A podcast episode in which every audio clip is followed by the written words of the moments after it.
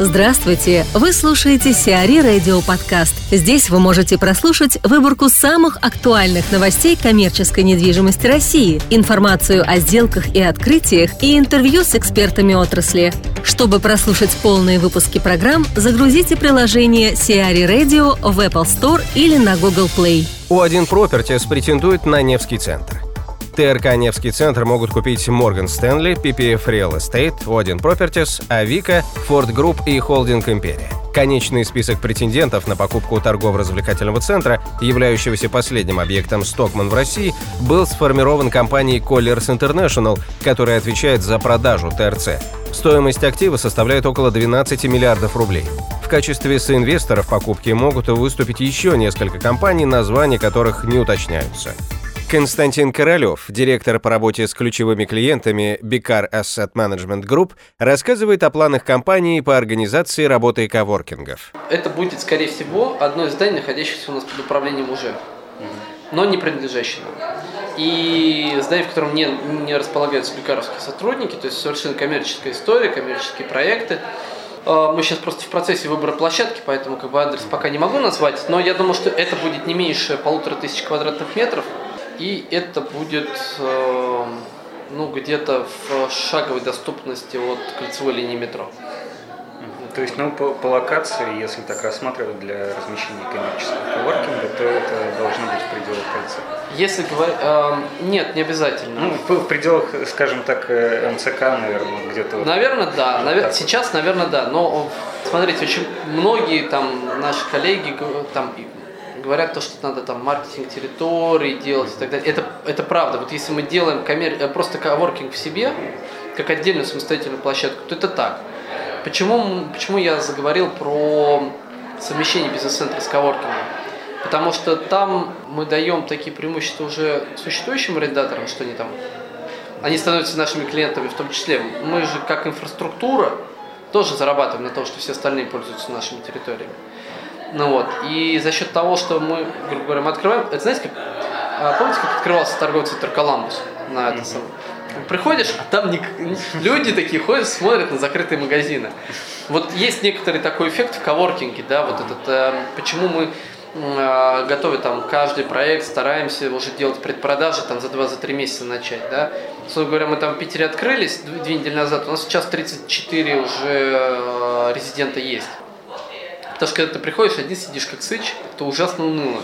Тебе хочется убежать оттуда скорее. Вот. А в случае с бизнес-центром такого не будет сразу. Мы открываем площадку, но сразу там все там, не знаю, 5, 10, 15, 20 тысяч квадратных метров, это уже наши клиенты становятся автоматом.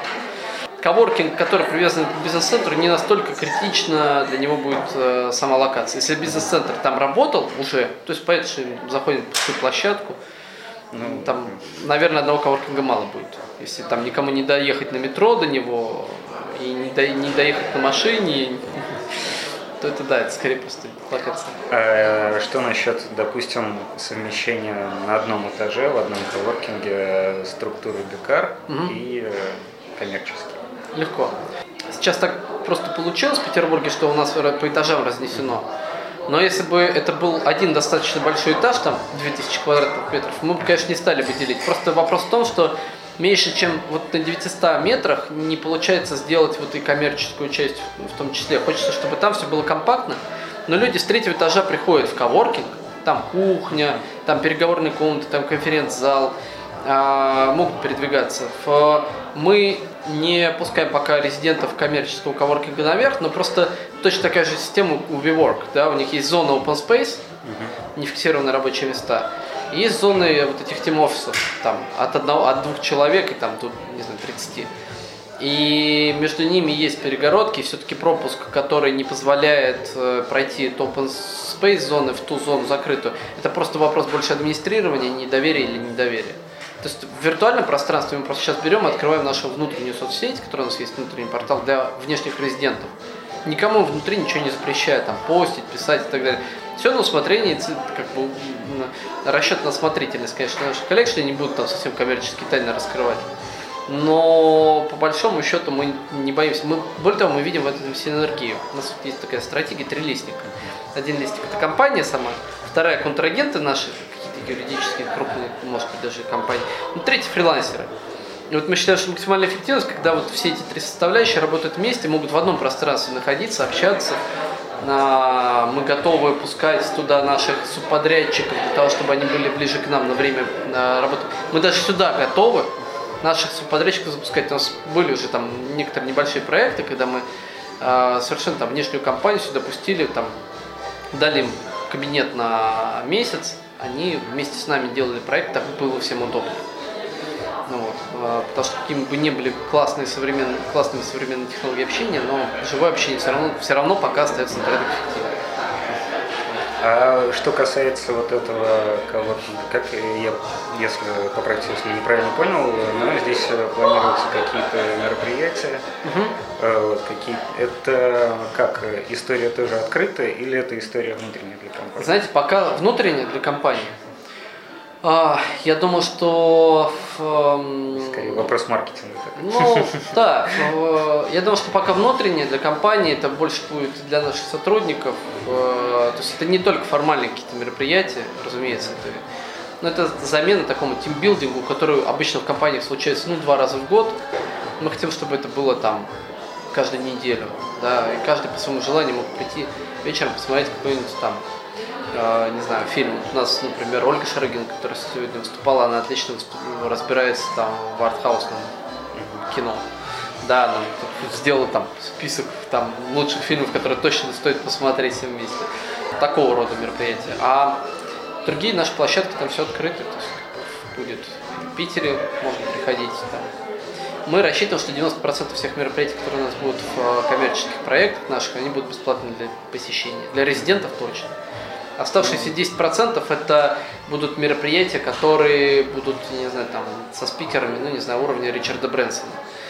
Вот, не меньше. Мы, кстати, зовем его. Я не знаю, приедет ли. Уже написали, насколько я знаю. Ждем ответ. Вот он в Хельсинки приезжает просто в мае. Может быть, мы задача. Нетворкинг – это задача номер один вообще, для которой мы ставим перед собой в, в коворкинге. Да? Именно поэтому есть отдельный человек. Именно поэтому там а, раз в неделю комьюнити-менеджер всех новых резидентов там собирает и предлагает рассказать о себе. То есть там мероприятие не только такого там развлекательного или образовательного характера будет там, да, сцена, можно рассказать о себе, о проекте или поделиться проблемами. У нас, по-моему, порядка восьми сейчас запланировано форматов разных мероприятий. Среди них эм, встречи с инвесторами, среди них эм, как это называется, fireside chat, э, эм, когда приходит ментор какой-то, отвечает просто на вопросы из зала, это в течение трех-четырех часов, можно рассказать ему свою проблему, он предложит какое-то решение. Вот, э, это обязательно будут э, питчи, где можно представить проект свой, вот, и мы будем туда собирать э, аудиторию, которая может вложиться в эти проекты обязательно. Мы будем проводить, ну, как я уже сказал, внутренние мероприятия, посвященные нетворкингу между резидентами. А у нас будут, э, я думаю, что либо пивные четверги, либо, не знаю, пятницы с виски, ну, как бы там, зависит от партнера, которого мы там привлечем. У Хайникин есть пиво, которое специальная серия для коворкингов. Mm.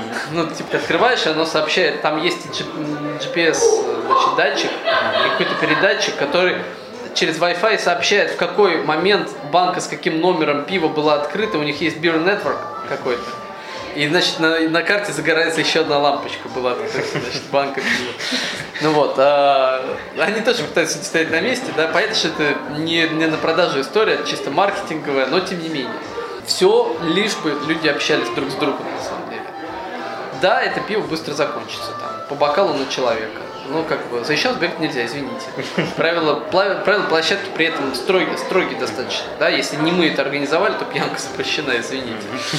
Вот. Но мы это будем организовывать регулярно, это как бы нормально. ВТБ потянуло на шоколад. Комплекс премиум-класса «Шоколад» в районе Таганки может достаться банку ВТБ за долги девелопера объекта компании «Крафт». Сумма требований кредитной организации составляет 3 миллиарда 800 миллионов рублей. Из них основной заем – 2 миллиарда 200 миллионов рублей. Остальное – проценты и неустойка. На сегодняшний день в комплексе, состоящем из двух корпусов, продано около 80% квартир. Сообщается, что на некоторое количество площадей в «Шоколаде» может также претендовать московская мэрия. А плюс построит склад в Екатеринбурге. Компания A Plus Development займется строительством крупного распределительного центра в Екатеринбурге.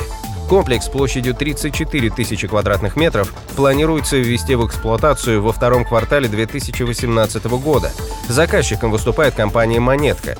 Новый распределительный центр ритейлера будет обслуживать около 400 магазинов сети. Перекресток займется Петербургом. Сеть магазинов «Перекресток» откроет 15 новых точек и реконструирует 7 действующих магазинов в Петербурге в 2017 году. Таким образом, после открытия всех 22 точек в новой концепции количество обновленных магазинов составит 85% от общего числа перекрестков в северной столице. Также сеть, входящая в X5 Retail Group, продолжает рассматривать и новые площадки под магазины. Не исключается, что за год откроется более 15 новых точек ритейлера. Сегодня в Северо-Западном федеральном округе России работают 53 супермаркета сети «Перекресток». Магазины работают в Петербурге, Всеволожске, Выборге и Сосновом Бару. Среди потенциальных локаций на Северо-Западе в компании называют Мурина, Кудрово, Всеволожск, Гатчину и Кириши. Сиари Радио. Эксклюзивные рубрики «За и против», «Ноу-хау», «Ремейк», «Новые форматы». Слушайте в полных выпусках программ в приложении Сиари Radio. Приложение доступно в Apple Store и на Google Play. Более подробная информация на сайте siari.ru slash radio.